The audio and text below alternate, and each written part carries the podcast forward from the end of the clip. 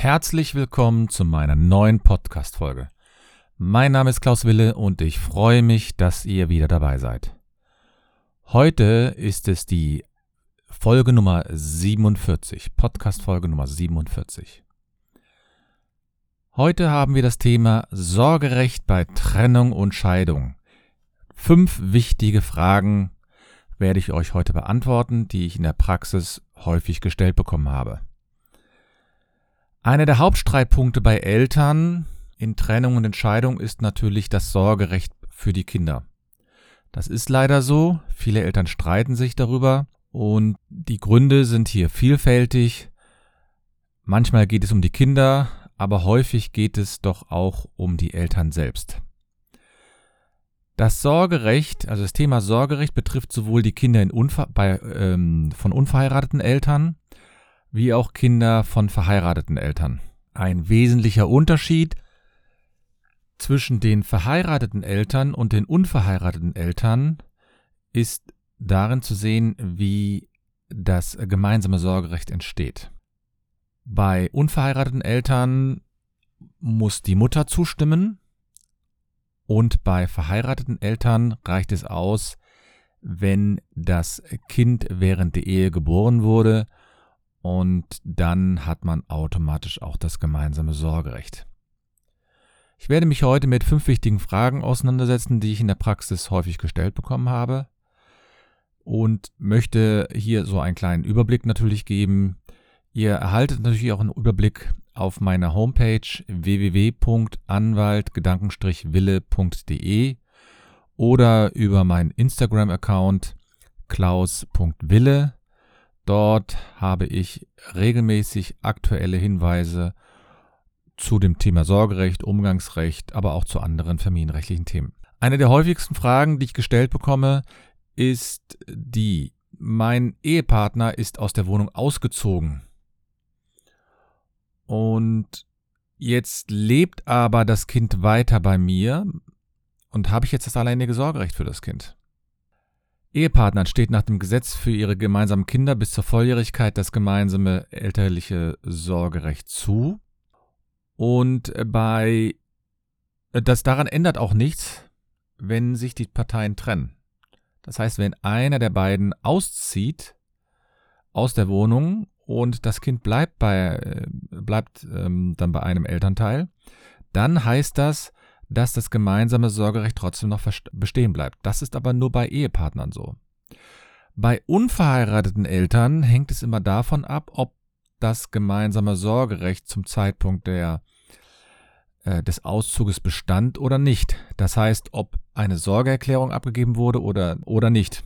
Haben die unverheirateten Eltern also zum Zeitpunkt der Trennung nicht das gemeinsame Sorgerecht, dann wird auch durch die Trennung nichts verändert. Das heißt, es bleibt auch dabei, dass das gemeinsame Sorgerecht nicht besteht. Haben die unverheirateten Eltern aber das Sorgerecht, dann ist die Situation genauso wie bei verheirateten Eltern, die Trennung verändert hier nichts. Man kann also sagen, der Auszug allein verändert nichts, sondern es bleibt der Rechtszustand bestehen, den man schon vor der Trennung hatte. Ja, dann, ich möchte mich ähm, von meiner Ehefrau trennen. Kann ich jetzt einfach äh, mit dem Kind ausziehen? Also ich hatte erst vor einigen Tagen genau dieses Gespräch mit einem äh, Vater, der sich äh, von seiner Frau äh, trennen möchte. Und der sagte, er hat ein sehr gutes Verhältnis zu dem Kind, er hat sich bisher sehr stark darum gekümmert und jetzt möchte er aus der gemeinsamen Wohnung ausziehen und das Kind mitnehmen. Jetzt ist es so, dass das Gesetz sagt, dass bei, bei so wichtigen Entscheidungen, man sagt auch Entscheidungen von erheblicher Bedeutung, da müssen beide Eltern damit einverstanden sein, dass diese Entscheidung in eine Richtung getroffen wird. Bedeutet, wenn man ausziehen möchte, muss man die Zustimmung des anderen Elternteils einholen. Jetzt nicht bezüglich seines eigenen Auszuges, sondern bezüglich des Auszuges des Kindes. Und wenn jetzt man einfach auszieht, dann kann das unter Umständen auch erhebliche Auswirkungen haben. Also betrachten wir zunächst den Fall, in dem, das, in die Eltern das gemeinsame Sorgerecht hatten. dann kann das natürlich Auswirkungen haben, wenn man einfach auszieht. In der Praxis entscheiden die Amtsgerichte aber regelmäßig anders. Sie sagen, ja, ist es jetzt so schlimm, dass das Kind ausgezogen ist mit einem Elternteil? Oder muss das Kind unbedingt bei einem Elternteil faktisch bleiben? Und ähm, jetzt gibt es nur ganz wenige Entscheidungen, äh, die wirklich dann den Ausziehenden quasi verpflichten, das Kind zurückzubringen. Es gibt eine Entscheidung vom OLG Saarbrücken, die haben entschieden, ja, dass das Kind im Grunde genommen, wenn man das aus dem gewohnten Umfeld herausreißt, dann bedeutet dies, dass das äh, eine Kindeswohlgefährdung sein kann und deswegen muss das Kind dann wieder zurückgebracht werden. Aber das ist ein seltener Fall. Anders ist der Fall, wenn man ein, ein Kind nimmt und ohne Zustimmung des anderen Elternteils in das Ausland bringt. Das kann zum einen strafrechtlich relevant sein, aber zum anderen ähm, gibt es ein Abkommen, das nennt man das sogenannte Hager Kindesentführungsabkommen. Und da wird dann eine Rückführung des Kindes an den ursprünglichen Wohnort beziehungsweise in das ursprüngliche Land entschieden. Das sind aber so Extremfälle. In der Praxis hat sich leider herausgestellt, dass viele Gerichte einen Auszug aus der Wohnung ohne Zustimmung des anderen Elternteils nicht so stark sanktioniert, wie man das eigentlich erwarten könnte. Also ich hatte einen Fall, da ist eine Mutter mit dem Kind nach vom Kölner Raum nach Ostdeutschland gezogen und da hat, haben die beiden Gerichte gesagt, naja gut, es ist zwar jetzt nicht gentleman's-like, aber so schlimm ist es auch nicht und das Kind wird sich auch in der neuen Umgebung einleben. Das halte ich natürlich für eine fatale Begründung, weil damit eine, ja, ich sage mal, eine, ein Zustand geschaffen werden kann, ohne dass man sich mit dem anderen Elternteil abstimmt. Und vielleicht hier nochmal mein Appell immer an die Eltern, dass die vorher solche Maßnahmen natürlich besprechen müssen und, und nicht einfach Fakten schaffen.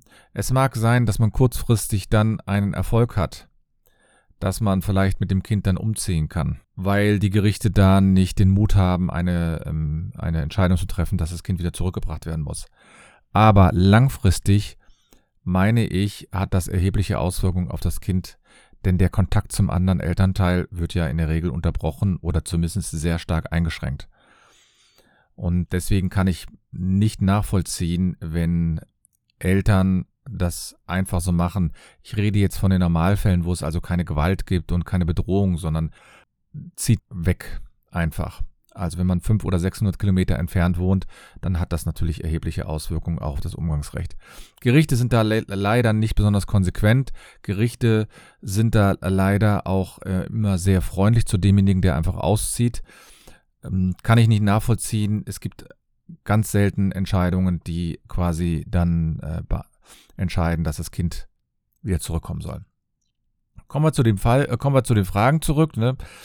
Ähm, es ist natürlich so, wenn der, die Mutter oder der Vater aus welchen Gründen auch immer das alleinige Sorgerecht haben, dann kann natürlich dieser Elternteil ohne Zustimmung des anderen Elternteils umziehen. Das darf man natürlich nicht vergessen.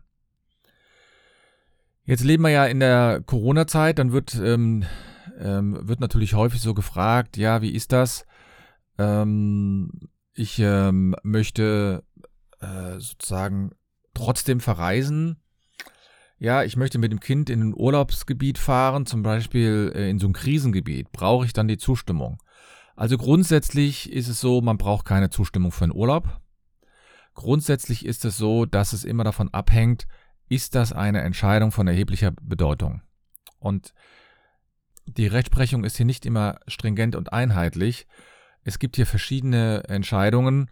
So hat zum Beispiel mal ein Oberlandesgericht aus Karlsruhe entschieden, dass eine Entscheidung über eine Reise in ein Krisengebiet von erheblicher Bedeutung ist.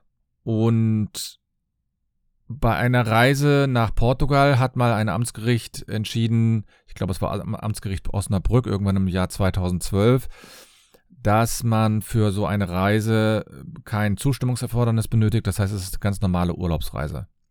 Bei der Durchführung in einer Urlaubsreise, zum Beispiel in die Türkei, gibt es eine Entscheidung vom OLG äh, Frankfurt, dass das nicht um eine Angelegenheit des täglichen Lebens handelt, sondern es müsse, ähm, es ist sozusagen eine erhebliche Bedeutung, wobei man sagen muss, dass es damals, ich glaube, das fiel damals in den Zeitraum, wo diese Putsch angelegen, äh, äh, dieser Putsch stattfand. Und ich glaube, da hat das Gericht so ein bisschen äh, vorsichtiger, vorsichtiger geurteilt.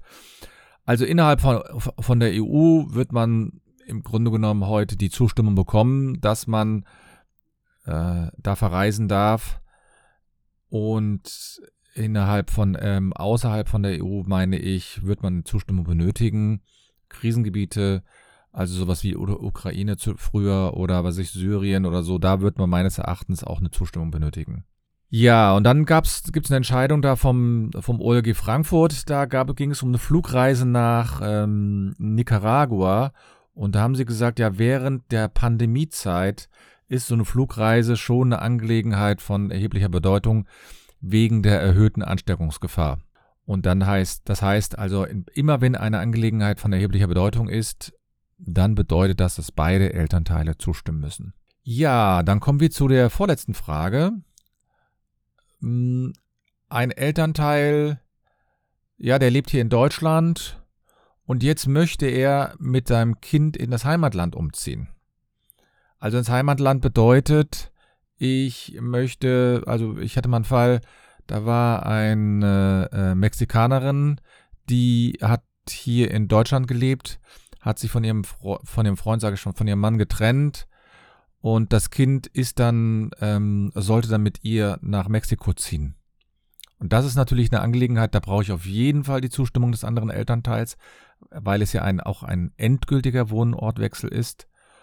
Und dann muss man, ähm, werden Gerichte einfach prüfen, warum man umzieht, aber wobei die Motive da im Grunde unerheblich sind. Wenn es natürlich dazu führt, dass man das Umgangsrecht damit vollkommen ausschließen möchte, das ist in der Regel äh, nicht so relevant. Wobei man, wobei ich jetzt auch sagen möchte, es gibt eine Entscheidung vom BGH, die sagt, dass die, die Tatsache, dass jemand durch den Umzug des Kindes sein Umgangsrecht stark einschränkt, bedeutet jetzt nicht, dass man die Zustimmung verweigern darf. Also auch hier wieder, das Umgangsrecht wird dann doch, ich sage mal, so ein bisschen stiefmütterlich manchmal behandelt. Dass ähm, nämlich ähm, man kann ins Ausland ziehen und ähm, wenn man jetzt, wenn der andere kein Umgangsrecht mehr hat oder wenig Umgangsrecht, dann soll das nicht unbedingt ein Bremsklotz sein. Könnte man auch anders sehen, denn jeder weiß, dass wenn ein Kind ins Ausland zieht, dass, dies, dass die Kontaktmöglichkeiten und die äh, Verbindung zum anderen Elternteil erheblich eingeschränkt ist. Und viele Eltern bedenken bei so einem Umzug immer nur ihre eigene Position, aber nicht die Position des Kindes. Und wenn ein Kind vorher in Deutschland war, gut eingegliedert war, sich ähm, viele Freunde aufgebaut hat und dann von heute auf morgen zieht es dann nach Mexiko oder in irgendein anderes Land, dann ist das schon eine erhebliche Veränderung. Und da kann man einfach nicht hingehen und sagen, naja gut, ähm, der eine Elternteil, der wird sich schon darum kümmern und neue Freunde kann man dort auch gewinnen. Denn das ist häufig die Begründung. Insbesondere von Jugendämtern sind da relativ leicht mit so einer Begründung. Und vielleicht noch ähm, eine letzte Frage, die dann, ähm, die ich dann auch häufig gestellt bekomme im Rahmen des Sorgerechts ja, was passiert denn jetzt mit dem Sorgerecht nach der Scheidung? Also ich äh, höre das häufig, dass viele Eltern, insbesondere Väter, dann die Befürchtung haben, wenn sie sich trennen, wenn sie scheiden lassen, dann wird das Sorgerecht hier erheblich eingeschränkt oder überhaupt nicht mehr möglich sein, weil es wegfällt. Und die Begründung kommt meines Erachtens noch aus der Zeit ähm, ich sage mal, ähm, so den 70er und 80er Jahren, insbesondere äh, 70er Jahren. Denn es war in der Tat so, dass es eine Norm gab bis zum Jahre zwei, äh, 1980 oder 82. Da gab es eine Entscheidung vom Bundesverfassungsgericht. Bis dahin war es aber so, im Fall der Scheidung war es gesetzlich nicht möglich, dass das Sorgerecht gemeinsam ausgeübt wird. Also das muss man sich mal vorstellen. Bis vor 40 Jahren war es Normalzustand, dass mit einer Scheidung auch gleichzeitig eine Entscheidung, eine Entscheidung darüber getroffen wurde, wer das Sorgerecht erhält. Denn das war gesetzlich nicht möglich, dass das Sorgerecht auf beide Parteien gemeinsam übertragen wurde. Und es war damals nun mal so, und da können wir darüber reden, äh, solange wir wollen. Es war damals so, dass sich die Mütter in der Regel um die Kinder gekümmert haben. Und dann haben sie automatisch, nicht automatisch, weil es im Gesetz stand, sondern weil die Gerichte gesagt haben, die Mutter hat sich bisher immer gekümmert und sie wird sich auch immer kümmern und deswegen hat sie dann das Sorgerecht bekommen. Deswegen gibt es der, aus dieser Zeit auch fast ausschließlich Sorgerechtsübertragung auf die Mutter. Es war ein, ein ganz normaler Zustand. Jetzt hat sich das, ich sag mal, etwas verändert. Es hat sich insofern verändert, dass es immer mehr Väter gibt, die sich wirklich ernsthaft für die Kinder und für die äh, für das Leben der Kinder interessiert. Aber bis 1980 oder 1982, ich glaube, die Entscheidung ist vom November 1980, war es so, dass es keine gemeinsame Sorgerechtsmöglichkeit gibt oder gab und deswegen musste das auf eine Person übertragen werden. Seit der Entscheidung des Bundesverfassungsgerichts ist es aber mittlerweile möglich, dass Eltern das gemeinsame Sorgerecht ausüben können. Also wir reden von einem Rechtszustand, der sich erst vor 40 Jahren geändert hat. Also bei dem gemeinsamen Sorgerecht bleibt es aber nach der Trennung, zumindest nach heutigem Stand, nach heutigem Stand, nach der Trennung und nach Scheidung, bleibt im Grunde genommen so lange, bis einer der Elternteile einen Antrag auf Änderung beim Familiengericht gestellt hat. Also es ist nicht so, dass das, das ist zwar ein Denken, dies, dass wir noch so haben, dass Mütter automatisch das Sorgerecht bekommen, aber es ist nicht automatisch so, sondern im Gesetz steht ausdrücklich drin, es bleibt beim gemeinsamen Sorgerecht. Und viele Väter haben auch, haben aus welchen Gründen auch immer, immer noch die Befürchtung, dass sie nach der Scheidung das Sorgerecht verlieren. Und es war in der Tat so, bis 1980 oder 1982 gab es nur äh, die Möglichkeit, die gesetzliche Möglichkeit, dass das Sorgerecht auf eine Person übertragen wird. Und deswegen wurde es in der Regel dann auch auf die Mutter übertragen, weil die Mütter damals sich häufiger um die Kinder gekümmert haben. Das ist ja auch heute noch zum Teil so. Es ist jetzt nicht mehr so extrem, aber es ist natürlich immer noch häufig ein Übergewicht in der Betreuung. Wobei es auch viele Väter gibt, die sich sehr stark einbringen, die sehr viel mit den Kindern machen, die Arztbesuche machen, äh, die Kinder von der Schule abholen, hinbringen, Kindergarten hinbringen, abholen und so weiter. Also da hat sich sehr viel, hat sich sehr viel bewegt und diese Aussagen, dass Väter gar nichts mehr machen, die ist natürlich vollkommen veraltet. Ich habe ja selbst Kinder und deswegen, ich weiß, äh, wie viel Zeit ich da verbringe. Und ähm, während ich zum Beispiel jetzt diese Podcast-Folge äh, produziere, bin ich alleine mit den Kindern.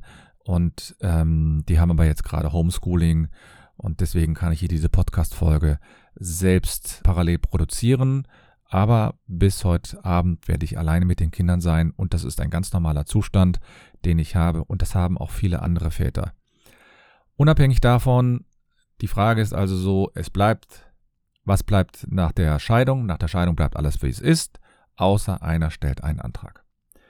Ja, das ist heute die Podcast-Folge Nummer 47 gewesen. Ähm, vielleicht nur mal so ein Zwischenstand.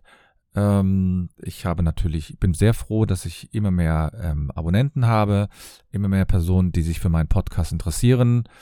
Ich bekomme jeden Tag Zuschriften, ich bekomme jeden Tag Nachrichten und äh, Feedback und dafür danke ich allen. Und manchmal lasse ich dann auch mal die ein oder andere Fla Frage, ein bisschen abgewandelt, vielleicht hier auch in diesem Podcast einfließen. Ähm, ich kann sie natürlich nicht beantworten, immer weil ich die Einzelumstände nicht kenne und ich finde es ein bisschen unseriös, sozusagen eine Ferndiagnose zu sagen, das ist, äh, das muss man so oder so handhaben, weil ähm, dazu müsste man ein Beratungsgespräch haben. Das könntet ihr natürlich buchen über www.anwalt-wille.de oder ihr könnt mich anderweitig kontaktieren. Ich wünsche euch alles Gute und bleibt gesund und nicht vergessen, wo ein Wille ist, ist auch ein Weg. Vielen Dank.